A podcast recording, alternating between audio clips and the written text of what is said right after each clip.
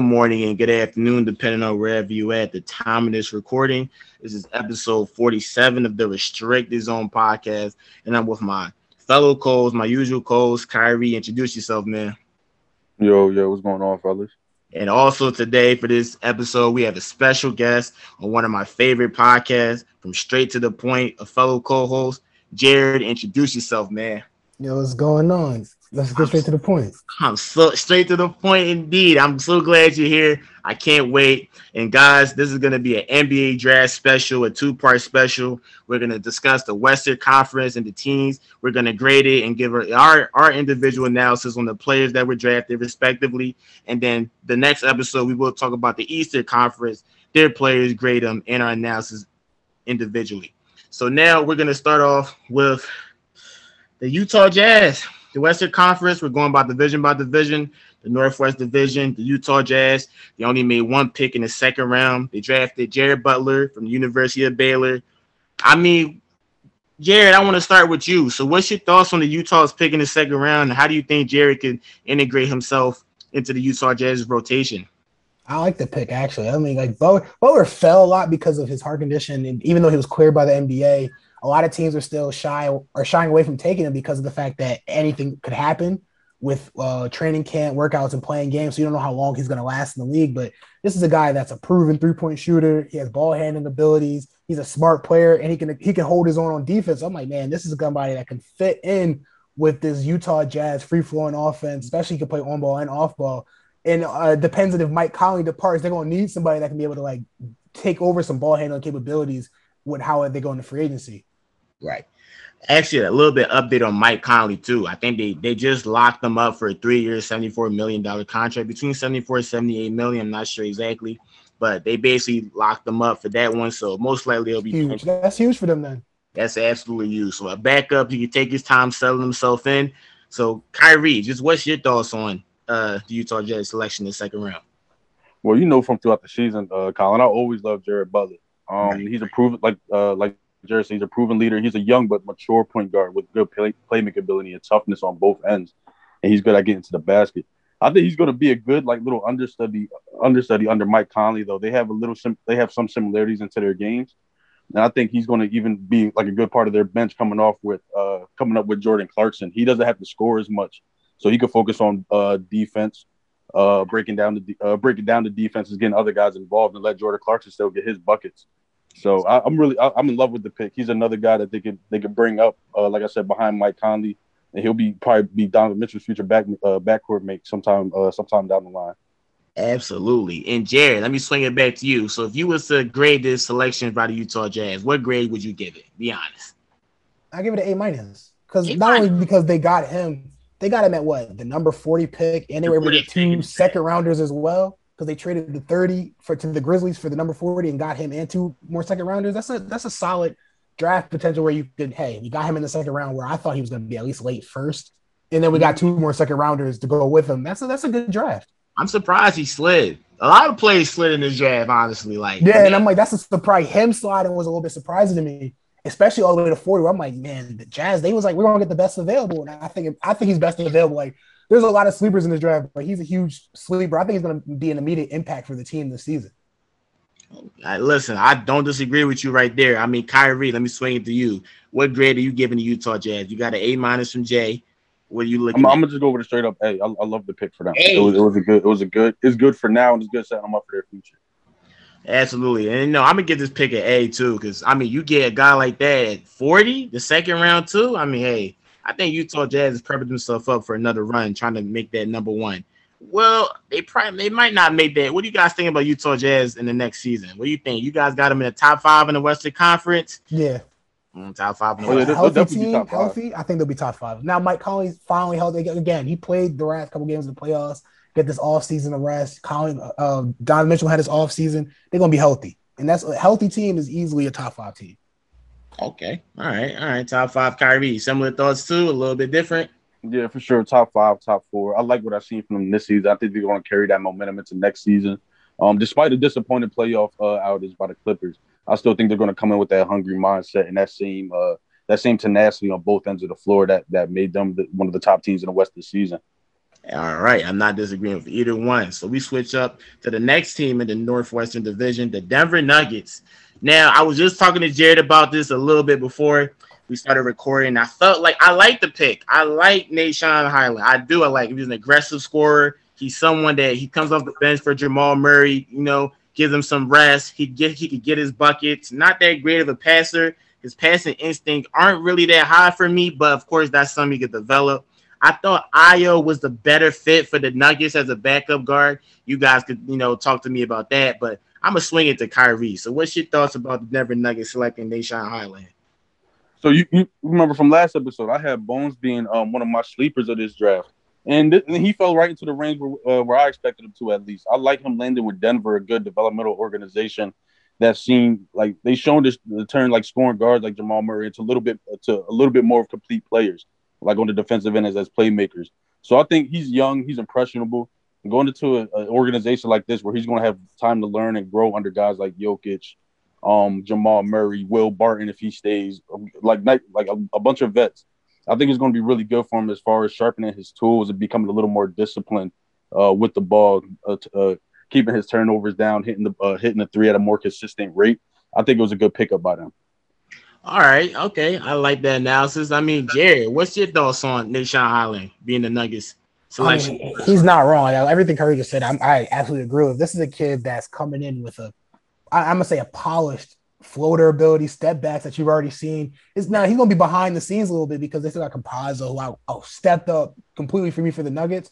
This is a kid that can shoot the ball. Like he, he's a really good shooter, and you're playing, you're coming in playing for the Nuggets where Jokic will find you. And I don't know where he's going to fit in right away when it comes to when the season starts, but middle of the season where he's kind of developed, Jokic finds you. Oh, it's, it's going to be perfect to see him just hitting down shots. And I think he fits the system completely.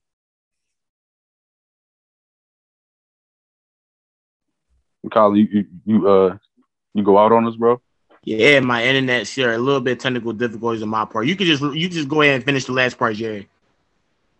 Oh no, that was it. I mean, I, again, if we just was to give this a grade, I think this will be my A grade for the Nuggets because again, this is like a lot of teams in the draft didn't have as many picks as you would want to see, but this was a perfect pick for them.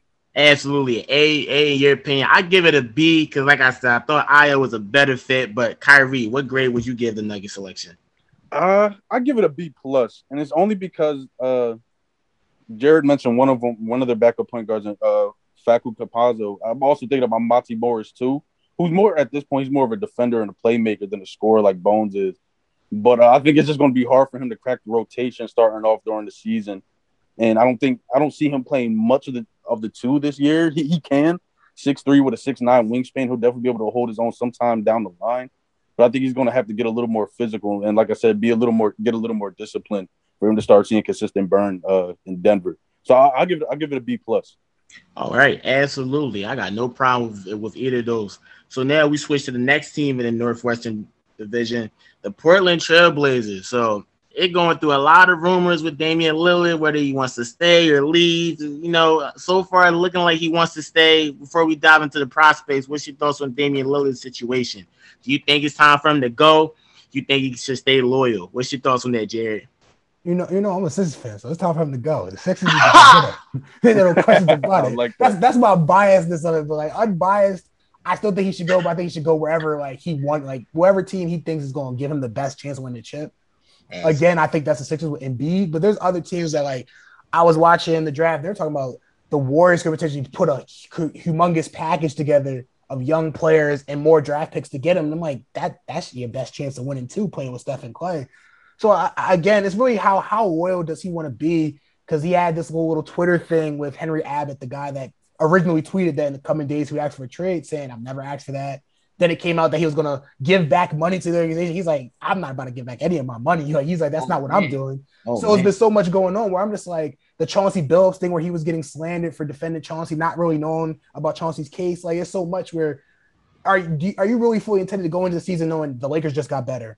I can see the Jazz are going to be fully healthy. The Nuggets will be fully healthy and getting better.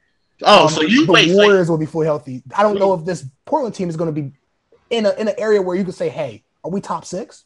Jared, you said so. So you're one of the people who thinks the Lakers improve with the Russell Westbrook trade. I don't even know. See, again, I don't even know if you can say it's proven because LeBron and AD are a first seed Western Conference team when they didn't even have Russ. When they're fully healthy, they're a first team Western Conference team. Mm. So, and then remember when they got hurt, that's when they started falling because they were. It was, it's hard to win games. No offense to my guy Kuzma, but it's hard to win games when Kuzma's your number one scorer because he's he's inconsistent right now in his game. Okay. So All if right. LeBron and AD stay healthy, is, is even with whoever they get in this free agency with Russ, is are they still potentially a worse team than the Portland Trailblazers who look like they're going to have the same team? I don't, I don't know if I can. I think I'm still putting the Lakers in the edge, and that just continues to bump Portland back down because the Mavs are going to get better. Still got Luka. The Suns, I think, are still going to be a relevant team. The Nuggets, they're showing that they can do it. Like, like uh, Jokic is showing that he can. They'll lose games in the playoffs, but he can carry a team by himself and win MVP, etc. So I don't, I don't know. I think Dame's best shot is probably to leave now, while he's still in his prime, his career to win a championship. All right, now Khairi. I, so do you co-sign with Jerry's sentiment before we dive into their prospects? Do you feel that's the case? I mean, I'm gonna keep it short. The biased Knicks fan in me wants Dame to leave too, but I don't think he's going to. I think he's. I think he's to stay in Portland. I think he's dead set and dead set and staying there, and try to bring home that team a chip. Whether it's to work out for him or not, I doubt it but that remains to be seen. But uh, just me, like what I think right now, what he's giving me right now, I think he's to stay. All right. Okay. Now we dive into the prospect. They drafted Greg Brown in the second round. Now, Greg Brown didn't have a great two season at Texas, and that's the reason why he slid. I didn't think he would slide to the second round. I thought he'd get picked up between the 25 and 30 picks. I mean, so Khairi, just what's your thoughts on Greg Brown getting drafted by the Portland Trailblazers, and what do you see his future like with the organization? Well, we talked about Greg Brown a little bit last episode too. You had him as one of your sleepers, and I'll, I'll say it again. Athletically, one of the like most gifted players we have in this class, mm. but his feel for the game and his IQ is yet to catch up for with what he could do like above the rim and out in the open floor. Um, I I pretty much seen him coming like going down this low so I'm not surprised at it. I'm just surprised Portland went and picked them up, like given the logjam they have at the four and five area, man, even the three on their wings. I feel like they just have a lot of players, like just have a lot of players like Nas Little, Rocco, um, Zach Collins coming back from injury. You still have Harry Giles. Don't know what they're going to do with Melo this year. So it, he's he's probably not going to get any any type of action this season. He's but rightfully so because he's he's still a project. So I wouldn't like I wouldn't put it by like them putting him in the G League for, for most of the season. It's just letting him sharpen his tools and, and get his game together playing against NBA caliber players. So it wasn't the smartest. It wasn't the smartest pick in my, uh, I guess, in my opinion. I feel like they should have went with somebody a little more established. Mm. But if, for me, I, I am not too sure about it, especially for Greg Brown. I'm gonna have to go with like I'm gonna have to go with like a C for this. A C, Jared. C. So, what's your thoughts on Greg Brown in the Portland Trailblazers, and what do you see his future with the team going forward? I think I, I don't know. I, I, give it a C as well. So agree with mm. Curry. It's a C. I mean, again, he's freakishly athletic. Love that. You you, you like athletic forwards, but I, I guess it's the allure of his height. Maybe that this why they really chose him because when you look at his game, if it wasn't for him being six eight, he he's literally a Derrick Jones Jr. at the moment. Derrick Jones, I Yo, I, and I thought the same exact thing when they selected him. Like it's literally they, you just got a copy of Derrick Jones Jr. And I don't know now. Are they considering trading Derrick Jones Jr.? Because I mean, this guy Greg Brown then is not Nassir Little going to get moved? Do you not keep him Cub? Because when you bring him in, you get an athletic forward. He, he needs to work on his develop his jump shot. He has defense, a, a, a lob threat, but Derrick Jones Jr. is a lob threat. Work needs to work on his defense, but he can shoot the ball as well. That's what he was kind of coming in to do. Like this is a guy like literally the same thing. The only difference is, and this is like the major difference I guess for them was the three inches. Derrick Jones Jr. is six five this kid's six eight, six nine with sneakers on. Like I, I, guess that's like that's, but I think that's like pulling at strings. Like it's apples and oranges. Like that's not, it's not that big of a difference for me. So I was like, it's a C grade. Like I, I think they could have found a different talent at forty three. Wow, Derrick Jones. That comparison was just so. I, I don't want to say super accurate, but accurate. Like wow, they're not. That's not a comparison I thought about. But now you, when you broke it down like that, it makes sense. I mean, Derrick Jones carved himself out a, a serviceable NBA career. Wouldn't you guys say so or no? I mean, yeah, yeah he's I a good, he's good. Like, he's still young Army too. knife role player type player, type right. of guy. You, you seen him there with the Heat playing. It, it, it, actually baffled me that he was able to play the four and, and, and succeed as in some stretches during his career. But yeah, he, he's not a guy that's going to come in and get you a, a, whole bunch of buckets. he's not a guy that's going to defend at a super high level, but he's going to remain active in, in, in I guess like second chance opportunities and as a rim runner in, in transition, he's going to be somebody that's exciting for you and somebody's going to bring a different level of athleticism and and and, and explosiveness that a, a bench unit may need in this league. All right, that's fair, and I'm not disagreeing with you. So I mean, so you guys give it a C. You guys aren't too crazy about the pick, but he could be a serviceable player in the future. So we move on to the next team in the Northwestern Division. The Minnesota Timberwolves didn't have any picks, so we're gonna go to OKC. I love the sixth pick in the draft. Khairi knew how much I love Josh Giddey. I feel like the potential for him is listen to me. And then with Shai Gilgeous-Alexander too, I think it's just nice. I, I could go on and on about the pick, but I'm going to swing to Jared. What's your thoughts about OKC picking them at the sixth pick? We're also going to talk about the other draft selections, but let's focus on Josh Giddey first. Oh, I like it a lot. You, I think you pair him nicely in a big backcourt with Shai Gilgeous-Alexander. He's an Australian playmaker. He can, he's a lead ball handler, so now you can kind of let Shai go back to being like a, a two guard essentially. And right. he can create his own shot. He can orchestrate the offense. I'm like, this was a very good pick, in my opinion. Like, I like the number six but I, I, honestly, I thought he was gonna follow it, but I'm like, no. The Thunder swooped in, they snatched him immediately. And you can't be mad at that because they they know what they want in this rebuild. Presti knows what he wants, and he's getting the players that he wants. Absolutely, and Sam Presti they do trust because he drafted three MVPs, right? At the time, I want to ask you, Jared, do you think OKC or any franchise will ever do have that type of luck OKC had? Uh, I don't know. It's you, you, because again, I think somebody showed it to me the percentages of getting yourself a cornerstone player, and it's at like twenty, maybe fifty percent, and that's your first round pick. That's your number one overall pick. It's a fifty percent chance that you that he'll become a cornerstone player. So now imagine doing that three years straight. Oh, that's that the percentage there is low. Heaven defying luck. so I, I, don't know. I don't know if it's going to ever to happen because you, you can make the argument that the Cavs had a chance of doing it when they had what Kyrie, Anthony Bennett, and then Wiggins. But then you know trades happened. Bennett ended up not being the player they thought he was. They got LeBron for Wiggins. So it's it's hard to do because now again with the system how they finally fixed the draft system a little bit where even if you tank, you're not slotted at the number one seat at the number one draft pick. So Right. So that's obviously fair. So Khairi, you know how much I talked about Josh Giddey. Honestly, I thought Memphis and him would have been a perfect fit. Ja Morant, him, and then you got Steven Adams would have been deadly. What's your thoughts on that pick, Khairi? I mean, they're smart for not letting him drop there because I think that I think that probably would have been the be- the very best landing spot for him. But I'm not mad at the OKC pick. Like Jared Jared uh, referenced to, he's what six eight. Shai Gilgeous Alexander mm-hmm. himself is himself is six seven. So that definitely is an overwhelming lefty backcourt that can like that can sure to be effective on the defensive end just as much as the offensive. And what I really like about this pick is that Josh Giddey doesn't project to be like a like a big time high volume scorer, but he's definitely like he's definitely able to get a whole bunch of guys involved in at like uh, with his passing game and transition and even the half court settings. So I like that because it doesn't really interfere interfere with a lot of the other young talent that they're bringing in that's able to score a little bit better than he is. So I'm, I'm happy with the pick. I, I was even happier when they went and followed it up with Tre Mann after that. I think it was like what pick 16? 18, so, 18, 18, 18. And, and Tre Mann's a, he's a dynamic scorer, so that balanced out. You know, at Florida, at Florida last year. Um, he's, he's a guy that kind of reminds me of like a Jordan Clarkson. He, so his role will probably be just to come off the bench and get hot from down to down, and he has underrated playmaking ability. So I'm not, I'm, I'm really, ha- I'm really high on uh, OKC's draft class.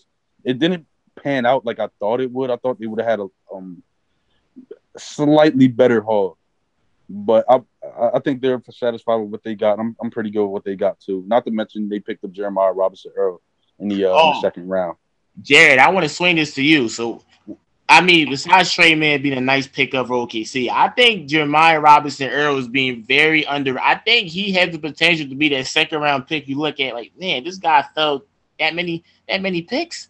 Like the disrespect, the disrespect they get in my guy. As a Villanova fan, I'm just like, oh, they doing him dirty because he's he's such a polished player where he has he's going to be efficient going in. He needs to work on his three point a little bit, but he has the athleticism to move around a little bit where he can work on his defense.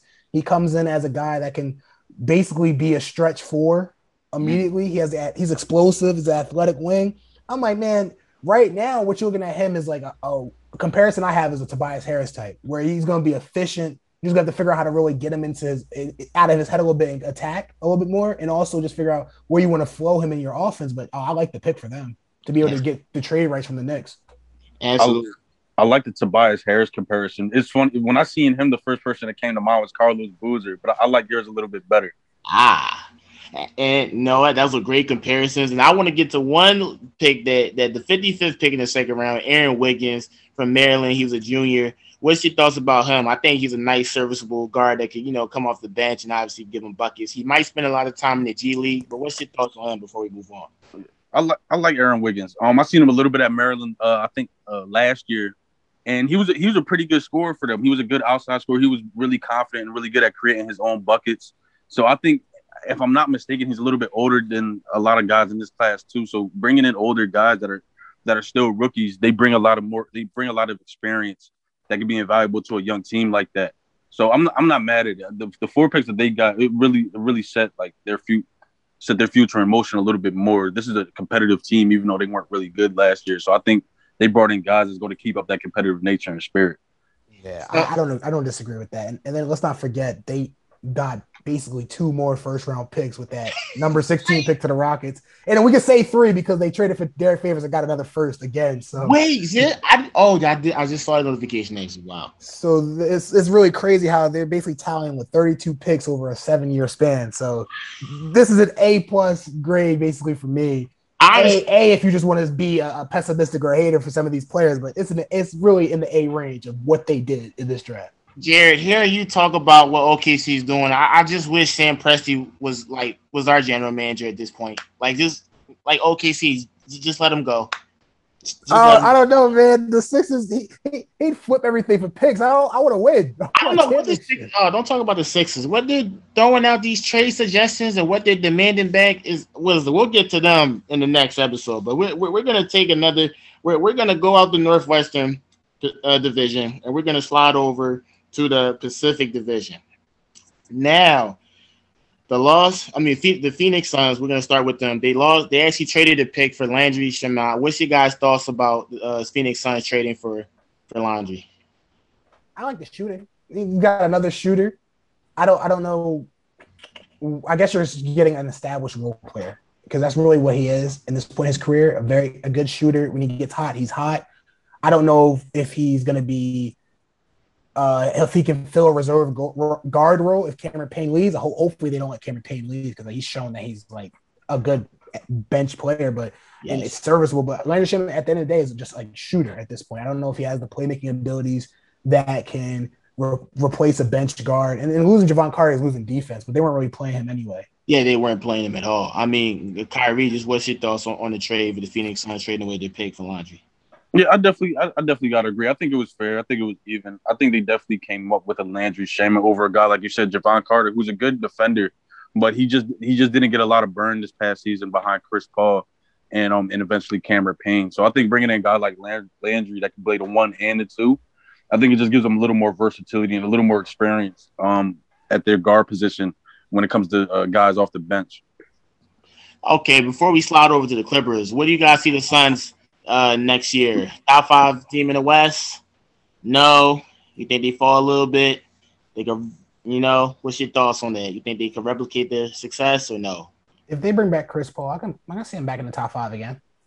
Mm-hmm. That, that's that's all it lands, lands on for me. Yeah, that's really it. I can see them back. If Chris Paul comes back, I think it's top five again because Chris Paul is showing me that he could, at the age he's at, he can still put up very good numbers and run an offense. And now you're looking at Ayton as now cornerstone, play, proving he's the first number one overall pick. I like it. I think they can go back. I think I'm not saying they go back to the finals, but I think they're a top five team again. All right, and all right. So now we're going to the Clippers, and I actually like their selections, especially their second round pick. I think it's such a huge steal, but we're gonna focus on Keon Johnson, the first round selection with the 21st pick from Tennessee, a freshman just give me your thoughts on him, Jared, and what you think he could bring to the Clippers and moving forward for the organization. I like him. He's athletic. Like again, we talk about athletic players. He's one of the guys that was as one of the most athletic too, with a 47 inch vertical. Right. Oh man, he's it's, it's raw offensive skill, but it's not like he's going to be very serviceable right now because of the fact that he's playing behind Kawhi Leonard and Paul George. Right. So now, but you get to learn from the best. You get to really enhance your game, get to improve, pick pick their minds, and get questions. And uh, one, if he really works on his jump shot, he's gonna have the defensive prowess, and he already has the ability to attack the rim. I mean, I listen, Keon Johnson for the Clippers. I, I really, I really do like it. I mean, Khairi, you was pretty high on them, especially the vertical that just came out from his combine. I mean, just what's your thoughts on the Clippers selecting them? One, I'm upset because this was, was originally the Knicks picks, and we, we traded it uh, to them for, I forget, I think for what, 25th pick? Yeah, 25th. Yeah, the cost so, of the 25th and the future second. Yeah, oh, and I was happy, and I was happy with Keon Johnson. You, we, we talked about him earlier, Collin. Like you said, uh, like you said, Jerry, super athletic. The offensive is still a work in progress, but he has some he has some things that like maybe trans translatable, like his his ability to cut back, his ability to cut, uh, mid range pull up ability, and he has some willingness to pass and and to handle the ball in half court situations. So I'm not I'm not super like mad at it because offensively he he still can be like something big. But defense is going to be his calling card. But either way, I don't. I'm not super crazy about the pick for the Clippers themselves because I don't see him getting a lot of burn. Yeah, we we seen uh, the emergence of Terrence uh, Terrence Mann in this this year's playoff. They're they're about the same size, I believe. But they also they still have him. They still have Jay Scrubb, who they drafted last year. It's just it's just still a, a little bit of a logjam on that wing position. And I don't think he's going to get a lot of burn. Like like Jared said, he's behind Kawhi and Paul George. There's going to get like 40 minutes a game well, Kawhi's not playing this season, which for the most of the season, which I actually forgot about.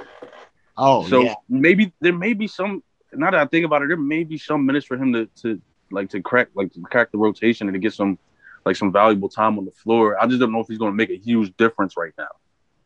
Yeah, I don't know. I really don't. I, I don't know how he slots in because free agency is still here, and we don't know what they're going to do in free agency either. Right. We don't know what's going on with free agency. And then the Clippers had a second round pick in the, the 33rd selection, Jason Preston. And a lot of people may not know about him, but he had he skyrocketed during the draft. He had some big time performances against Virginia. He had a near triple double. Like the guy is he's a lot of people don't know about him from Ohio. He's a junior. Just what's your thoughts on on the Clippers selecting him at the, with the 33rd pick in the draft, Khairi? Uh, still, I'm I'm still a little bit iffy on it. I've seen some of Jason Preston's games. Yeah, he, he had a good, he had a really good college basketball season. Even though like the I feel like the competition he played wasn't like it, it wasn't the best he played at, at Ohio.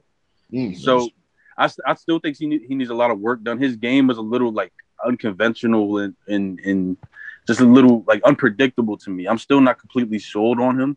But I like I like the size he brings. I like the ball handling ability, ability he brings. I like his ability to get hot from outside too. So I think that's something the, the Clippers can covet because they definitely need some some depth at the point guard position. Okay, Jared, tell me what's your thoughts about Jason Preston? No, it's, it's the same thing. I like what he brings. I think what you can really value from this is where this might have been one of the best destinations for him ah. is that you are potentially going to have a mentor in Rajon Rondo who's one of the best playmakers in the game. And that's what you really need is somebody that's going to help elevate your game. Rondo's not the best shooter, but that's not what you're there for. You're there to pick his mind and really how he sees the court, how he reads an offense and the defense. And that's what Preston's going to really need if he wants to be able to get onto the basketball court and stay on the court and get minutes.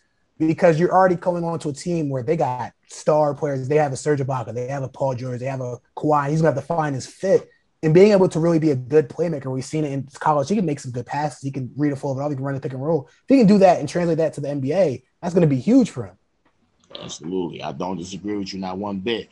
And then we go to the final selection the Clippers made BJ Brandon Boston Jr. Man, Khairi. I mean, Jared, you don't know.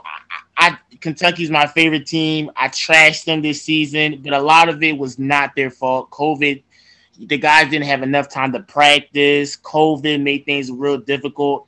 BJ Boston was actually a top three top five, top three pick coming into the season. And I feel it's it's just unfair to him, but I think the Clippers got an absolute steal. He's one of my sleepers in this draft. I think he's in the best situation for him. Just what's your thoughts on it, Jerry? I don't know. Honestly, I, I feel like he should have stayed in college one more year because next next season he could have probably improved and yeah. been one of the top five picks coming out of Kentucky next season. But again, he wanted to go in, when to get his money, wanted to go to the draft. But he was he, this is a guy that I think has a lot of potential. He's going to be behind two the best two way players, but he's inconsistent. When you talk about what he was doing it was not just inconsistent. He was inefficient. He was what eleven point five points shooting, thirty five percent overall, and thirty percent from the three. And it, it's like this is one of the worst Kentucky seasons we can really say they've had. Yes. And it just was like, oh man, this kid has so much hype around him, and just didn't live up to the the snuff that we wanted to see from him. So hopefully, this is probably this is probably just a stash pick for them. I see him just really getting a lot of G League reps, a, a lot of maybe garbage minutes if they call him up, and he's just going to need to really embrace and, and learn as, and sponge up as much as he can. That is true. That is true. Khairi, just what's your thoughts on BJ Boston? He hit the nail on the head, bro. I've been saying it all season. He needs another year. He needed another year in college. I mean, with the roster trying... we have, is would he get playing time? Yeah, no, he didn't play in time with Kentucky with this season. Yeah. Oh yeah, I mean that's what, so it's like he, yeah. I think he would he would emerge as a star for this team if he had stayed in Kentucky one more year. He'd emerge as a star. Get, and, and the main thing with him is getting his physical his physicality and his strength up. Now, like we talked about it, college, like you you've seen it all last season where he, he he's, so he's trying to look to score, he's trying to be aggressive, but he simply just gets knocked off his path, and guys just like he, he just can't blow by guys. He just can't out muscle guys. So when you're going from college into the NBA, that's going to probably be his hardest. That's probably going to be his hardest transitioning, uh, like skill set, being able to blow by guys and being able to finish in, in traffic. Because you look at him, he's about what six seven, 190 pounds. Right. A lot of guys, a lot of guys that size maybe carried a lot differently, or they, they're a little bit stronger they're a little bit like like w- willing to be more physical. But I just don't see it with BJ, and I think the Clippers picking him up, it might have been like possibly the best spot for him because, like Jared said, he's not gonna he's not gonna play a lot this season outside of garbage minutes if he's even on the actual roster. He's to spend a lot of time in the G League. He's to have to get used to scoring like like above the high school level. You've seen times last year when he was playing college basketball like it was high school. Like he can just like score over anybody and everybody, and it, it wasn't happening. It, it was just hard for him to adjust. So that's the that's my main thing with him is just his adjustment period into the NBA flow and and, and, and physicality of the game. Ooh, that's a very forgettable season. Jared, actually, I forgot. What's your what's your college team actually? While we're still on the topic, Villanova. Ah, yes. Okay. All right. All right. Okay. So now we move on to the Los Angeles Lakers. We're still in LA, guys. Enjoy it. We did, uh, I don't think we gave grades for, for the Clippers, did we? Oh, we did not get grades. Thanks for reminding me. What grade did you give the Clippers uh, overall draft selection, Jared? B. B. I give it a B. B. I'm gonna go. Uh, I'm gonna go C. C. Okay, you guys. I thought you guys were gonna give it a B plus, A minus. Yeah, a B's a good grade. You you you pass with B's. Okay, all right, you pass with you pass with B's. So we're still in LA, guys, but the Lakers don't have any draft picks, but they got someone major. And a lot of people were conflicted on this, man. A lot of people are conflicted on this. So I want to swing it to Jared. So, Jared, listen, they didn't get any draft picks, but they got someone named Russell Westbrook, the triple double machine. Tell me. Uh, this is a B plus grade. This is a B plus grade. This B is a B plus draft grade. That's what they're gonna call it, right? This, this is a B plus draft grade because they traded the number 22 pick, what Kyle Kuzma, Montrezl Harrell, Kentavious Caldwell Pope for a nine-time All-Star Russell Westbrook and two what future second-round picks. It's, it's, hard to criticize getting the addition of a player of Russell Westbrook's caliber, regardless of how he fits. It's hard to criticize getting that type of player. Like what I just, what I, the accolades I just mentioned, it's hard to say, oh wow, you you you got a scrub, but you did. You got to walk a triple double how this fits with this these two players, I don't know.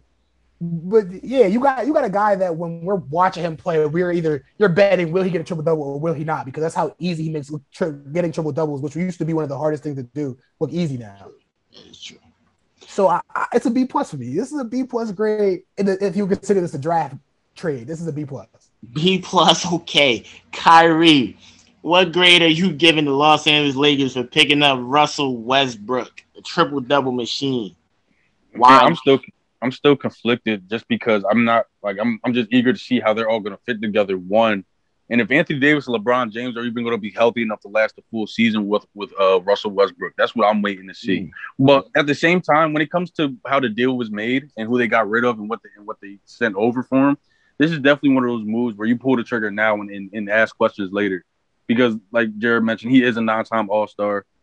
Uh, he is an MVP. He has been average, averaging a triple double for I don't know how long, like four or five seasons maybe. So it, it's definitely one of those things where you make the decision now and worry about the worry about the problems later, just because of the upside he could bring to the team, and and like just the all around play like playing ability he can bring to the team too. And it's just a different energy in LA now. So it's a it's it's a lot of pressure on them. I'll probably give it. I'll probably get a move, uh, a B B plus. B B just just because I I just got to see. I'm just eager to see how it works at this point. I'm I'm ready for the season to start like tomorrow, so we can see. tomorrow. Okay, all right. So overall, you uh, you know what? I'm so conflicted. I just like Khairi said. I just want to see how they play at this point. I'm I'm so conflicted, but like, like you know, you don't give up a guy like Russ, but Jared, I, I don't know, man. I just feel like Russell and I don't know, man. I, I don't know. I feel uneasy about it, Jared. Uh, we have to see how they do this free agency. Like Carmelo can come sign up to go play. Oh, There's rumors man. that DeMar DeRozan might be wanting to take a pay cut. Like they, they, they might potentially just build an all star team at this point for who, who for whoever might want to come and sign that minimum deal, come play, get some shooters. They still have Horton Tucker, Alex Caruso. They still can figure out a potential sign and trade with Dennis Schroeder if that's still on the table. There's a lot of potential moves they can make to help enhance this team's shooting ability. And that's really, I think, all that matters now, just getting the right shooters. All right. I like it. We're still in California. We're still in California, guys. We didn't even leave Cali there. So I'm telling you, enjoy it. So the Golden State Warriors. Now, a lot of people thought they were going to trade at least one of the picks. Some people had them trading both of the picks and receiving an all-star guard in return. They stood 10 toes down. They drafted Jonathan Kuminga with the seventh pick. I thought was a nice fit because I wanted the Magic to get Scottie Barnes, which, you know, and we'll talk about that. But then they picked up Moses Moody, another prospect I was really high on, who I thought another team should have drafted earlier, but we'll get to that too. So, Khairi, just what's your thoughts on Jonathan Kuminga and Moses Moody, and how do you think these guys fit into the Golden State Warriors' future plans? Oh, I think Golden State made out with these picks a lot better than I, than I thought they would. You bring in a, a young, raw guy like Jonathan Kuminga who could do a lot of different things on the floor when it comes to scoring – rebounding, ball handling, and a little bit of passing, you'll definitely look to Draymond Green to kind of get him acclimated to the NBA game and to become a little bit more of a more of efficient all around type of player. And he's just going to hold him accountable, which any anybody, any young guy coming into the league can only hope to land in an organization like the Warriors with guys like Draymond, Steve Kerr, in their front office. So I'm happy that they picked up Jonathan Kuminga right there because he's going to need a lot of patience and a lot, and a lot of guidance to, I guess, to get to that untapped potential. Then you you draft a guy like Moses Moody, who, who whose NBA skill set is clear cut and, and, set to to like to translate right now. Six five, seven foot wingspan. He could shoot the uh, he could shoot the lights out. I'm happy they got him here because he can. They they really struggle when it comes to scoring off the bench and creating and creating offense uh, with their with their bench guys, with Steph Curry and Draymond and and other guys like Andrew Wiggins are out and they can't really uh, create offense for themselves. So bringing a guy like Moody who you could plug in, and I can see down the line become a better shot creator. He's already a good spot up shooter now, so you can only see the type of plays Steve Kerr draw up for him and and get him going. So I'm I'm definitely happy with the picks that they got right here. All right, what grade would you give it before I slide on to Jared? Um, I think I'm gonna give it an A, me personally, because those are prospects I, I was really high on. I was, see, I wanted them to get a point guard, a backup point guard. Ah. And they didn't necessarily get. Yeah, Kuminga has some point forward abilities, but I, I wanted them to get like a like a true point guard. So I'm gonna give a I'm gonna give a B plus. B plus. B plus. B plus. Garrett, you said you what? We talked about Kuminga. I mean, talk to me about the picks. What do you think? You like just talk to me. What do you feel about these two picks, especially Kuminga? Because you ain't sound too high on him. All right, so I'll do Kuminga last. Um, I'll give the the the entire draft grade a B plus. Mm. Moody, it was like he fell to them at 14, which I thought was like really crazy because again, you get a knockdown shooter, an elite perimeter defender. Because I thought they were going to take either Moody at seven or they were going to take Bouknight. Because again, Gary got mentioned they want. I thought a backup guard, a shooter, per, a scorer, etc. Which what you want. But they took Kuminga, and I'm not mad at the Kuminga pick. I think he has a lot of potential. But I also know that when you looked at how he had that up and down G League season, it was rough to watch. Mm. This is a kid that he, he has raw talent, athleticism, that a lot of people were saying was otherworldly, but then he struggled to shoot the ball in the G League he shot, I believe, 25% on threes and only 62% of his free throws. And Yep. they're saying that he was getting the reputation of being a ball stopper. And that's not in a good way where his own defense. That was a ball because he stopped the flow of the offense in the G League. He ah. stopped the flow of the offense. And that's again, you talk about playing with the Warriors, it's gonna be hard to stop the flow of the offense with the Warriors, especially you coming off the bench from Wiggins or you're playing behind the Draymond. But it's the fact that he struggled to score so efficiently with the Ignite team where I thought he was gonna be aggressive going downhill. He wasn't at that. He was hitting less than 40% of his field goal attempts. So I think he's like in reality, him still in the top 10 is a very good thing because there were so many draft boards where he was in the top five.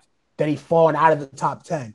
Then he's at pick eight or he's at pick 20. Like it's, it's a weird draft stock for him, but I think he could be a very good two-way player. It's just going to take time to develop him. And the Warriors is a good fit for him. You got a good coach, Steve Kerr, and you got veteran guys that are going to want to build you up. We've seen how Draymond has helped boost James Wiseman a little bit. Where now he, he got tech for yelling at him, but it, that that helps you out because Wiseman's game kind of started to translate a little bit better after you get yelled at, and you you just get in these kind of veterans that have won championships to help motivate you. Okay, you know what? So so man, I Jonathan Kuminga. What what do you guys see him being in the next five to six years? Just just, just tell me. Five to six years, if he What can shoot the ball, if he can shoot the ball, I can see him being a, a serviceable good player. He could be a good starter in the league if he can shoot the ball. You don't What do you see all star superstar potential with him. I don't know. I don't know yet. I, I can't. I can't say I do. If, if- if he, if he's efficient, maybe. Okay, got you. Khairi. Yeah, that that's very hard to pinpoint right now because I, I like what Jared referenced to in his G League percentages because that's what stood out to me the most when I started doing a lot more research on him. And f- from watching a lot of tape on him, he, he he was a ball stopper. He could be a ball hog at times to get tunnel vision and try to force things. So in four to five years, I could definitely see him like depending on how the Warriors or whatever they plan on doing with him. You, you never know. Like some guys get gave up on early. So we, we could possibly see him win a new team at that point. You never know. But I could definitely see him polishing his, his game a little bit more and definitely becoming like a like an 18.6 rebound type of guy. Um, that's probably like the second, third option on a, on a very good team. But all star, I'm a, I want to see. I, want, I need to see a lot more from him. I need to see a, a, a lot more efficiency from him and a lot more consistency. Yeah, no problem. All right, I agree 110%. We move on to the Sacramento Kings. And before we dive into the Sacramento Kings, they just made a blockbuster three team deal with the Hawks. So, the, to summarize it up, Sacramento gets Tristan Thompson, Boston receives Kris Dunn, Bruno Fernando, and the 23rd second round pick, and Atlanta receives Delon Wright. Now, what's your, I want to swing it to uh, Jared first. What's your thoughts on this trade? that the Kings receive Tristan Thompson. What's your thoughts on it? Since we're all focused on the Kings right now. It's weird. It's weird. I'm sorry, it's weird. Because again, like Marvin Bagley's there, Richaun Holmes there. He needs money. Richaun Holmes needs to get paid a little bit more, or, or if not, you know, he's going to keep him. Son Whiteside's still there. I, I, Um, I saw an article. Richaun was looking for up to seventy-eight to eighty-five million. He's looking for up in that range. Now, I don't know if the I, I second. think Oh man, he's he's a good center. I'm not. I don't know. I'm not going to get into the money part of it, but I know he's a good center. You, no, He's wait, no, no, no. no. We, we got to get to the money. Do you? Would you give him that money? Would I give Richaun Holmes 80 million? Would you give him that money? Um, Oh, you got to think about year, this. 80 million. That's what. That's what 20 million a year. yeah, I'm not paying Richaun Holmes though 20 million a year. I'm sorry. I I don't know love because like, what is but- Richaun Holmes is still young. He's not not young. He's 27. He averaged Okay. 14 points a game, nine rebounds a game, like around one and a half blocks. It wasn't like he was bad. He was a serviceable center. I don't know if I'm giving him 80 million. I really don't. Hmm. But that's me personally. I don't, I'm not giving a lot of guys 80 million. Okay, okay. He's looking for a four-year, eighty million contract. So Yeah, they, like- they want to negotiate that down. I think they're going. They, he like, oh no, you have to figure something out because that's a that's a high paying. I That's a mean, high paid contract to be a 14 points per game scorer. But he brings I- a lot of defense. No, he does. So I feel like they're gonna let him walk in the free agency. Obviously, I feel like they're gonna do that. That's why they picked up Tristan Thompson. Basically, it's like his replacement. So I guess you know that's pretty much just tell it there. But the Sacramento Kings drafted Davion Mitchell with the ninth pick in the draft, and it was real conflicting. More bit of a Davion Mitchell, and someone made a funny, funny uh post. They said you put Davion Mitchell at the one, De'Aaron Fox at the two, Tyrese Halliburton at the three. You put Buddy Hield at the four and Harrison Barnes at the five. These a little joke. I thought it was hilarious. I wish Chris was here. But what's your what's your thoughts about that lineup, Jared? I think that's a pretty good lineup. If you ask me, I think that's an all-star lineup. I, I just want to be honest. Kings basketball confuses me. Is what I've learned. Every year, I learn more and more about Kings basketball, and every year I, I get more confused. Where what direction they're heading into? Are they consistently on a franchise rebuild? Are you I feel like pushing for a playoff spot? What are we? What are we doing? Because I give this gr- this draft grade a C minus, and this isn't against Mitchell as a prospect. It's not. It's really not because he's No, a good. But I'm like, you already have a backcourt of De'Aaron Fox and Tyrese Halliburton. There's, a, there's the clear backcourt future. I know he's a winner. You bring Mitchell's a winner. He brings best on ball defender in this class. That's hands down best on ball defender. Good shooter. Cause he's a good playmaker at the point. But wh- where are we going with this? Again, you talked about bringing in Tristan Thompson when they already have three centers. Are they letting Hassan Whiteside walk? Are they trading Bagley still? Are they trying to move on from Buddy Hield, who's another guard on that team? I, I don't. I don't really get what they did with this pick. I think they just really got the best available person that they saw. And Mitchell at pick nine was the best available. You can you can make that you can make that assertion to say, hey, hey, this is the best available. We're going to take him, and you're, you're going to figure out how it works. He's definitely going to come off the bench, but uh, I don't know. I, I'm really, I don't really, I, I think the Kings get a C minus for me for for the entire draft of what they did because they also took that center. And I think he's a good center, but now that's four centers. The He's mean, stash. yeah, exactly. He's a stash, but that's four centers. Like you got Right. four centers Yeah. potentially in a roster that you only had 12 spots for. Right. So I, I don't know. And I wanted the Kings to draft Moses Moody at that. I told Khairi this. I was like, if the Kings don't draft Moses Moody, whatever they do, I don't care who they pick. It's a failure. It's a complete failure to me. it could change five years from now. Davion Mitchell, hey, maybe he's James. I don't know. But as of right now, I, no Moses Moody. I'm unhappy with the Kings. Go ahead, Khairi. Oh, yo, Collin, you know how I feel about the Kings, bro. You know how I I, feel I don't know how you Kings, feel, but I Collin. could, I, from the sound of your voice, it's not good. I wish Yo, Chris was here. they- oh my god. And there's no disrespect to Chris or the Kings fan base whatsoever. This they're just their entire organization as like an existence. Like they just never do the right thing. Moses Moody never, was perfect. Six, six. never. Put him at Never. the three. They Oh, okay. They, they they do a good job of drafting De'Aaron Fox in in, in what was it And Tyrese Halliburton. 2017? Mhm, Yeah. It was cool. You draft Tyrese Halliburton last year, but you draft another point guard in Jahmi'us Ramsey after him that didn't see any playing time. And now you go and draft Davion Mitchell in in, in agreement with with uh with Jared. I love Davion Mitchell as a prospect. This is nothing against him. It's just a terrible fit. They need talent when it comes to their front court. They need talents when it comes to their wings. Harrison Barnes isn't enough. I'm sorry, he's not enough. So I'm- for a team that hasn't seen the playoffs since 2006, they make a lot of, you know, all right, we're just we're just gonna draft this guy and, and try to make it work. No, you got to pick the very best player that fits your team and fits their direction at that moment. That's been their problem for the past 10, 15 years when it came to drafting. They they like they they draft regardless of position, and it creates log jams, and they, and they can't dig themselves out of the hole, and they they create bad ties with their players that way because they, they don't win and these guys aren't getting fair opportunity all the time.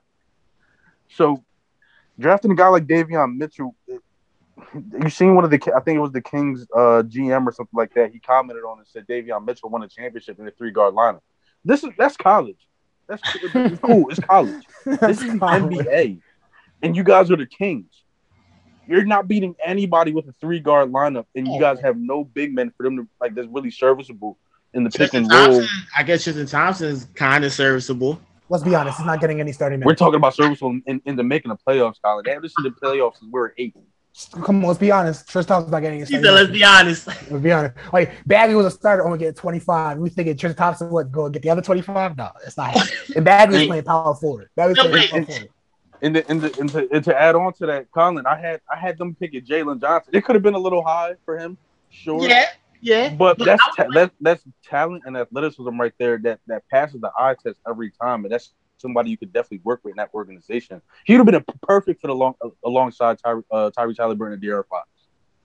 And, But- and- wait, so But- Jared, wait, wait, Khairi, you got something else? Go ahead, No, my, my fault, my fault. I'll, I'll just tell you. Go ahead. Oh no, all right, listen. So Jared, I'll ask you one because you you mentioned the player I want to highlight him. So Marvin Bagley, 2018, second pick in the draft. He's dealt with a lot of injuries, but when he's been on the court, he's been serviceable, okay. depending on who you ask.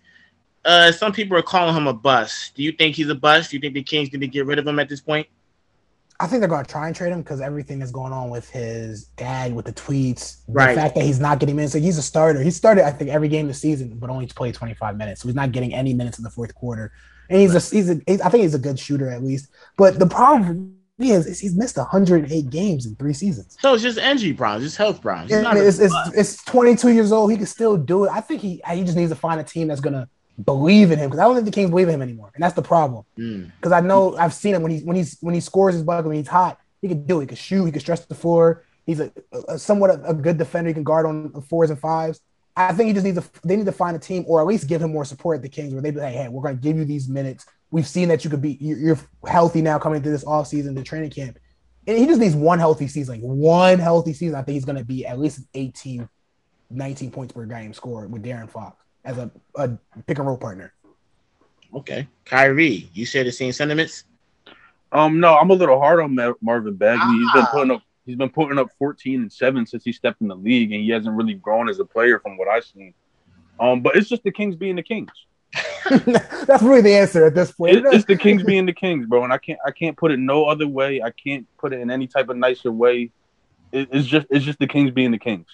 You you you know why I just utterly like I, I I'm so against the Kings because it's what they did, Jared, to Tyreke Evans. I always tell people Tyreke Evans should have been so many All Star teams, All NBA. They ruined that man. That's why I'm so against the Kings. Like I'm scared they're gonna do De'Aaron Fox wrong. I'm so scared they're gonna do De'Aaron Fox wrong. He's playing like a, a, a All Star guard now, but it's like man, I, I don't even want to talk about it no more. So we It happens.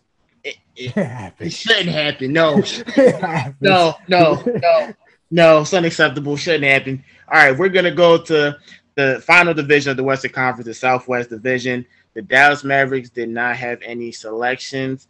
Uh, NA just grade. Just give them an NA. NA. What's your thoughts on the Dallas Mavericks next season? Where do you see them in the playoff selections? Where do you put them as a top six, top seven team in the West? I think they end up where they were last season. Was that six?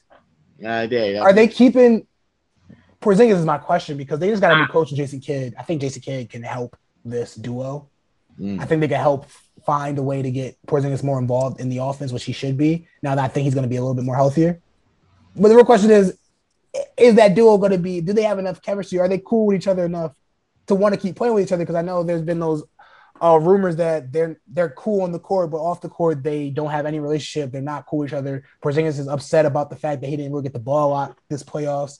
So there's so much other things going on outside noise that I'm wondering how this team plays out come off season. That's completely fair. I mean, Khairi, just what's your thoughts on the Dallas Mavericks in this upcoming season? What's your thoughts on them? Yeah, the Dallas Mavericks actually have like one of my biggest question marks going into the season, simply because the like uh, Jared mentioned the, the relationship between uh, Luka and Kristaps, and then uh, like the departure of Rick Carlisle. He's been the coach there for we can only like I can't even remember. So it's just bringing them bringing in a different dynamic with Jason Kidd. I'm just I'm just eager to see how it's going to work. I feel like he's going to have a great relationship with Luka, both being point guards, both being very all uh, very good all around players when it comes to rebounding um, getting guys involved in, in, in scoring to to an extent for Jason Kidd at least. Um, I'm just e- eager to see how he's able to kind of mend that relationship between them and Kristaps Porzingis because he, he is your second option. He's the, he is the second best player on the team. But I just think one, it comes, it's a joint effort in him like accepting that, and them still giving Kristaps the opportunity to, to to get the ball and to do what he does on the offensive end best, which is which is score and, and use his size to, to, to score over, over shorter guys. So it's going to be a lot for them. I'm, I'm expecting them to be super um, active in free agency. They just they just got to show me that they're able to get like the boat back on track. Okay, that's fair. That's fair. All right, so we go to the next team. That is the Memphis Grizzlies. They got a superstar in Ja Morant, a young talent, Jaren Jackson, a serviceable shooting guard in Dillon Brooks, who actually has a mean jump shot. He got killer instincts. But their draft selection is is is really iffy. A lot of people are iffy on it. Ziaire Williams, he was all over the mock drafts. I didn't honestly, I I thought I believed he was a first round. Where in the first round, I had no idea. So, I mean, Jared, just what's your thoughts on Ziaire Williamson, and how do you think he fits the Memphis Grizzlies scheme moving forward? I think ten was early. I, I give this their draft grade as a team a C. Mm. Again, they were able they moved off of Jonas Valanciunas to get the they were they really were trying to get pick 10, I think, to get Giddey, because that's who every that's what they were already being rumored and reporting and linked to after making that trade for Steve Adams, Eric Bledsoe to get the number 10 pick. Because mm. you really take you're taking on those two big contracts to really you're really trying to get the number 10 pick. I think they were trying to get a Giddey and Ja Morant backcourt. But I mean, Williams isn't a bad pick, Stanford freshman. He's just he's a high, he's a high risk, high reward. But what comes with high risk, high reward also means that he, he can he can fall. And he's a raw scorer. He needs to bulk up to make an impact defensively. And um, and I think right now it's really hard for me to tell where he's gonna go, like how he's gonna come into the season and play. If he's gonna get a lot of playing time, because I know they still have Kyle Anderson. I know Justice Winslow's coming back. You already mentioned Dillon Brooks. Like they have some guys that are still young as well that are serviceable pieces. It is a team that's trying to make a playoff push. They've been in what two play playing games at least. They're really trying to make a playoff spot. I don't know if he's going to be the freshman coming in that's going to help them do it. All right. Okay, I like your analysis, Jared. I mean, Khairi just you see, you was so shocked when they made that selection. He was over the phone. You was just like, "What?" So, what's your thoughts on Ziaire Williams going to the Memphis Grizzlies? Yeah, so after seeing a lot of Ziaire Williams throughout the season, I, I kind of formed my opinion on him pretty early. I was never really high on him. I never really seen uh, my, the biggest thing with me was I never knew what he excelled at. I can never see what he excelled at. So he has a serviceable jump shot. His handles are, I'll, I'll give him credit. His handles are a lot better than I thought they were for somebody being, uh, I think, what six nine, six eight. Yes. But he one one he needs to bulk up a little bit more. I seen when it came to scoring, he had a lot of the same problems as BJ Boston last year, where he wasn't consistently able to blow by and get good angles on guys, and he couldn't finish through contact. Um, he does have a lot to be like excited about, like Jared said, uh, low, a high risk, high reward. But I just think for, for Memphis right here at number ten, he was definitely too high to me. I had him going to the late twenties. Um, I'm I'm not I'm not sold on the pick. I'm not sold on one also what position he plays. Because a lot of guys have him at guard, a lot of people have him at forward, um, either like a combo forward, whether it's the three or the four. So I'm, I'm just not super, I'm just not super convinced on him in particular, and I'm not super convinced with him and his fit in, in Memphis. Okay, all right, uh, Jared. Um, the Steven Adams, uh, the Memphis Grizzlies acquired him. I, I look at Steven Adams and Ja Morant and uh, Russell and Steven Adams back at the OKC. Do you agree with that or no? Potentially it's a good it's cool. I I mean honestly, Valanciunas had a, a great game for me when I watched that um uh, uh playing game. Like he was what 20 for 20 that game. Right. Yeah. When he 20 he, points. He was like he, he's such a good stretch big, and he's also a low post big as well. Like he, he grabs you offensive rebounds, grabs you defensive rebounds, and he can shoot the ball. Like he's face the floor. Losing him, I think, hurts the Grizzlies a little bit. But then again, that's Jaren Jackson too. Jaren Jackson can thrust the floor. But again, this Ziaire Williams that you mentioned, I don't know if he plays the wing or the guard. If you look at the wing spots for the Grizzlies, it's Dillon Brooks, Grayson Allen, who actually who gets minutes. Desmond Bane gets minutes. Justice Winslow. Then you put in what Ziaire Williams, DeAnthony yeah. Melton's still there. John wow. still there. They got yeah. I just named like six dudes that are, that yeah, are there fighting for spots. And yeah, and then it's it's weird. I don't know what they're really doing for him. That's why I gave this their whole draft right there was a C for me. Okay. All right. We move on to the San Antonio Spurs and like their draft selection was okay. So I there were a couple of Kentucky sports analysis, you know, cover the game, and they all had no idea who Josh Primo was. They were completely confused. Casuals. Like, yeah. Casuals. That's what I call them. Casuals. So now all right, Khairi says, all right, I'm gonna swing it to you then, Khairi. So you tell me about Josh Primo, who he is as a player, and how does he fit with the San Antonio Spurs moving forward? So I, I get it. I get how it's shocking. Um, it definitely was a high pick, a high risk pick for me at number 12. It definitely shocked me. I knew he was getting a lot of traction coming into the uh like the, the pre-draft process simply because he showed I know he was in the in the combine, he showed off his shot and his ability to create for himself and others. So I and not to mention he's only 18. He was the youngest player in college basketball last year. So I just knew the upside was there at six six. With that size, I can see the scoring potential be there also. But it, it still shocked me him going that high. Um, if you look at his numbers from when he was at Alabama as a freshman last season, they're not going to pop out because he's playing with guys like John uh, John Petty. He was playing with uh, I can't remember his name at the moment. I'm sorry. He's playing with Herb Jones. he was playing with Jahvon Quinerly. Right. So there was it, it, was it was a lot of it was a lot going on. Herb Jones there played some point guard too. So it was just a lot going on when it came to guys having the ball like the ball in their hands. So he only put up like eight points per game. But what really showed me was the fact that he hit 38% of his threes, and he was he was very efficient when it came to looking for his own shot. So, being that he was only 18, he has some FIBA experience playing for Canada. I like the pick for the Spurs because it gives them another like, or just gives them the all-out score they kind of they kind of need. With uh, especially since DeMar DeRozan is going to be leaving soon, is going to be leaving this all season. We we could all assume. I just don't think it was the very best pick. I I, I was dead set on them drafting Alperen Sengun out of Turkey, but um, I'm, I'm happy for Primo. I, did, I like I said, I didn't expect him to go this high, but I'm happy. I'm happy to see that he he landed in an organization like the Spurs. I just hope that he can make the best out of it, and they, they can they can develop him into what he's supposed to be also.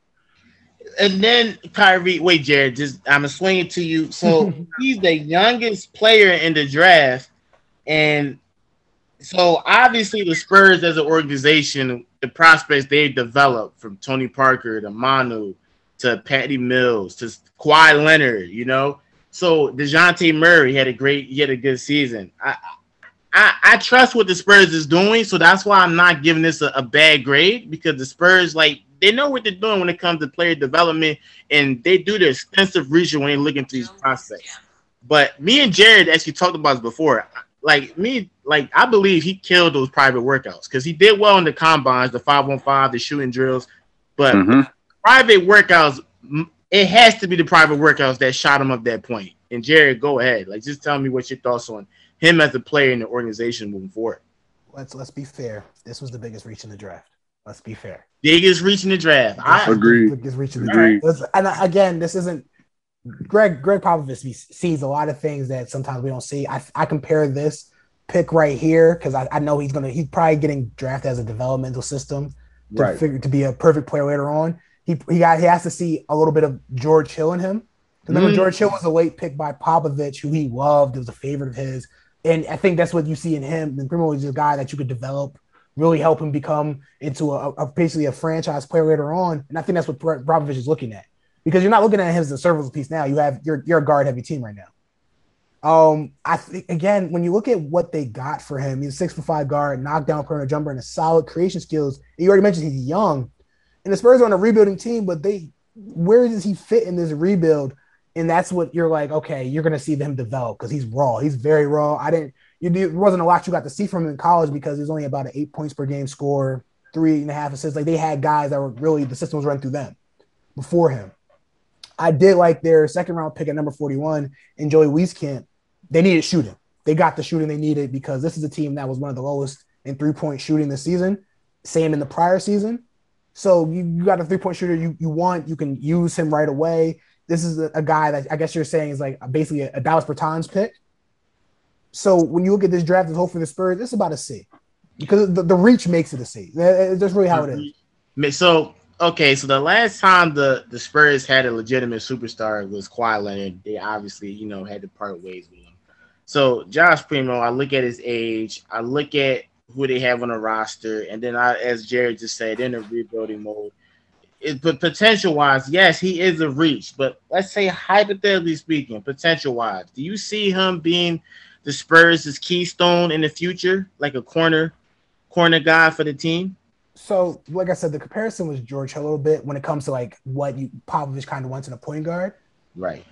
His ceiling, if you look at the Spurs fan base, their ceiling that he, Gregg Popovich probably looking at as a Tony Parker type of guy a better shooting Tony Parker because like one, the, the league's now into the three point era where Tony was a good three point shooter, but he was an excellent mid range guy. Yes, that's probably what he's looking at, and then that's somebody you're going to pair with Dejounte Murray. How, how, however long Pop decides to continue coaching, that's a guy you really want to pair next to a Dejounte Murray, where you can move Dejounte Murray over to a little bit of a two guard spot because he's not the most consistent three point shooter.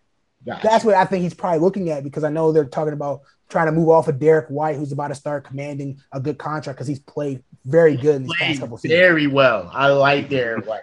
And then you have Keldon Johnson coming up. You have He, man, Lonnie the- Walker coming up. Like they got guys that are going to start really building into their own because Lonnie Walker had a very good season last season too. So I think Primo just give him a good two years of fully developing. I think we might start seeing something. If not, well, he'll be 20. So you still got even more time. He- Right, he's so he's young. young. So that's the biggest Right. advantage with him. He's so young. Like you can mold him. I think he's in the best situation because Pop is listen. Pop. it's is, I think it's about selling. How how well can Pop continue selling him? Like he has to show development because Pop's not going to be coaching forever.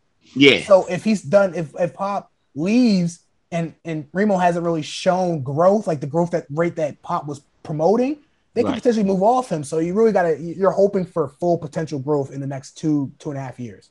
Okay. Very, Right. So yeah, just just to piggyback off that a little bit, I definitely see him being like a, a pretty much like a long term project. But I think that I think the risk is going to be worth it just because his scoring. We haven't the Spurs never really had like like a big time high volume score from the from the guard position. Like we- yeah, we could throw DeMar DeRozan in there, but he's not a three point shooter. Right. which is what they which is what they've been lacking the past couple years. And to piggyback on what Jared said, them picking up my personal sleeper the draft, uh, Joe Wieskamp in that second round, I think that was perfect for them. You see what the Spurs do with uh, shooters guys that can come off the screen, come off the screens, off of pin downs, guys that can spot up in the corner and then transition it and can hit threes and get hot from downtown. I think that was that was a great pickup for them um, alongside Primo. So me personally, I'm, I'm gonna have to give them a, a I'm gonna have to give them a B minus. A B minus and Jared. I, just repeat for me. I may not maybe I heard you. What was the grade? see. I give it a C. C, C. Okay. All right. So now we go on to the New Orleans Pelicans. I just saw some notification that Lonzo Ball will be a restricted free agent. So it seems like they they might want him to be their future guard. I think he fits with Zion the best. But if they do decide, you know, they don't want to match that contract that he does get in the free agency, which I think would be a big mistake on their part, but who knows? Uh, what's your thoughts on Lonzo Ball for before we dive into the Pelicans draft pick? I mean, Jared, what's your thoughts on Lonzo Ball? Do you think he you do you see the potential he had when coming into that 2017 draft? Yeah, I think again, it's about, as soon as he fixes jump shot, you see the sky's the limit now for his game. He's got the height, he plays good defense, and now it's just about his consistency and his jumper. And if he has that, oh man, he's going to be a very good player. Putting him next to a Brandon Ingram and a Zion Williamson, you have a nice young core. And then they just got Jonas Valanciunas, who helps defeat the purpose of having Steve Adams and Zion on the court together because they were just clogging the paint. Jonas Valanciunas can spread the floor and get rebounds. So there's gonna be times where you'll see maybe Zion just leaking out. Jonas grab a rebound, push, throw the ball. There. There's a lot of things you could do now. He can stretch the floor and shoot. So let's it gives Zion a lot more paint flexibility and be able to handle his own down there. So I think they made that move to get rid of Eric Bledsoe and Steve Adams for the sole purpose of potentially matching any offer that Lonzo got first. I think it was a smart move to do. I know they still have Kira Lewis. I, I know, but he's right now. I think he's still a good backup. So I, I'm not mad at this Pelicans draft, to be honest with you. I'm really not. Got you, got you. Khairi, what's your thoughts on Lonzo? And then we'll get on to the prospects. What's your thoughts on Lonzo first and foremost? Uh, he pretty much hit the nail on the head. I have no problem with Lonzo whatsoever. I love his game. It's just the consistency for me, and his his his consistency of being assertive when it comes to looking for his own buckets when they need to. Because we've seen times down the stretch in in, in, in close games where Lonzo Ball he's he could be non-existent at times, and he could be he could be too like deferring to his teammates. And and I get it. You have a, a Brandon Ingram or or Zion Williamson on your team, but those guys get gas too. Those guys get the best players at them thrown at them every single night. Right. So there, there there is times I've seen where Lonzo Ball he I feel like he needs to be a little bit more assertive when it's crunch time and when his team really needs a bucket. Um, so yeah, that that's it for Lonzo for me, and I would love to see him stay in New Orleans. Um, to, uh, to go to, over to their draft picks though, I'm going to start off with the, their uh their second round pick, uh Herbert Jones, because he's one of my favorite players in college basketball last season. Um, he played at Alabama over with Josh Primo, who we were talking about before. Um, SEC Player of the Year, SEC uh, Defensive Player of the Year. I believe he led Alabama in, in rebounds and points as like a as like a power forward. He's about six nine. He's not really not really like a heavyweight, but he has a good like all around game when it comes to passing, um, scoring the transition and rebounding and playing defense. I feel like he's a very very good all around player. Then when you look at Trey Murphy, I, I like it. The main thing that stuck out to me with Trey Murphy the first time I saw him was his effortless shooting ability from anywhere on the floor. Being uh, being six nine and be able to just shoot the ball like that, that's something everybody in the NBA covets now. So I could, I could definitely see them picking him up here, especially like backing up Zion, who's not much of a jump shooter. He'll take a, a three or two maybe a game, if if we if you're lucky. So bringing in a guy like Trey Murphy could change the dynamic as a floor spreader behind Zion. That was very very smart to me. And Herbert Jones being a Swiss Army knife could play can play the three and the four, can guard the one through the five. For real, for real. I'm I'm happy with the New Orleans Pelicans pick. I'm I'm picks. I'm gonna go. I'm gonna say maybe. I'm, I'm gonna go with a B plus. All right, B plus. Now we move on to the final, last but not least, the biggest winners in this draft, the Houston Rockets. I love all their draft selections. Literally A plus plus. None of you guys should say anything less than A plus. If you do, you're you're crazy, crazy. Uh, listen, from Jalen Green to Josh Christopher to like, go ahead, Jared. Just just talk about how awesome the Rockets have made this uh, made this draft. I, I, again, I'm not gonna say A plus. Like they, they oh no, not, you're crazy. I told you before. I'm not. It's like that's an A, A pluses. That's that's Sen- huge. That's, Sengun, that's really huge. Sengun. I know. I like. I love that pick a lot. That trade oh. to me was like what really set the tone a little bit. I know it was between Mobley and Jalen Green, and again, that's a toss up for me as well. You got Jalen Green who showed that he can get a bucket league. He could. I believe he could be a leading scorer in the NBA one day. And then uh, you're, you're also with Mobley, where you're like, dude, Mobley's going to be very nice as well. His upside is at least his ceiling is Anthony Davis, but does that fit alongside Christian Wood, who's emerging in his own as his own player and playing very well as playing as well as what we thought he was going to be when he was first playing with the Sixers? And I'm like, oh, he shows some potential, but who knows how this is going to turn out? So I really like that Sengun pick because it solidifies their front court of the future alongside Christian Wood he can kind of he's going to develop a jump shot. I think a little bit. I think he's going to. You have you've seen it in his in his shot. He can de- potentially be a good shooter.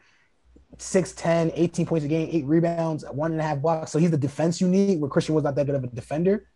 Um, but Jalen Green with what you put him next to Kevin Porter Jr., who's emerged a little bit as a rising star. I think it's not it's not a bad. They they made some very good picks. They took what Garuba at pick yes, another pick I love. Yeah, high energy, defensive minded, and then they selected Christopher at 24, which I thought was a little premature, but he does have combo guard potential and ability. So again, it really just goes down to those those first two picks for me, which is when Sengun and Jalen Green. I'm like, dude, those you're, you're, now you, your rebuild is coming together. You're building something here where you're going to see a lot of potential moves where these guys can really show off and just grow as players. And I'm not mad at that. I'm still calling you crazy because you didn't give it an A. It's a B plus. It's a B plus for me. B plus. Yeah, I'll give it a B plus unacceptable. Khairi, I expect an A plus from you, sir. But before yeah. we agree, I'm I'm not uh, A plus maybe pushing it a little bit, but I do think Jared's being a little bit of a stickler. I'm, I'm gonna have to go with an A. Ah, okay. They, they, they definitely they definitely got an A. Somebody right with common sense here. Okay.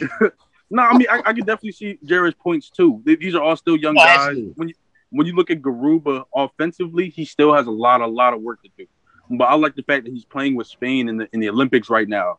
So he's getting a lot of uh, he's getting a lot of uh, mentorship. He's getting a lot of experience. I like that for him. You already know how I feel about Alperen Sengun, bro.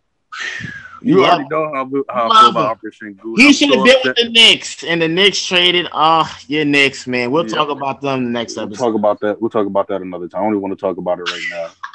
But like, it know, they they like they. I feel like they addressed a lot of a lot of needs and a lot of weaknesses so picking Jalen Green, he he's all right. So he's the clear cut cornerstone of your of your squad. Six five, six six, could jump out the gym, has a like all around scoring arsenal that's only going to get better. My ceiling for him is Zach LaVine, possibly better if his defense can if, if he can improve his defense.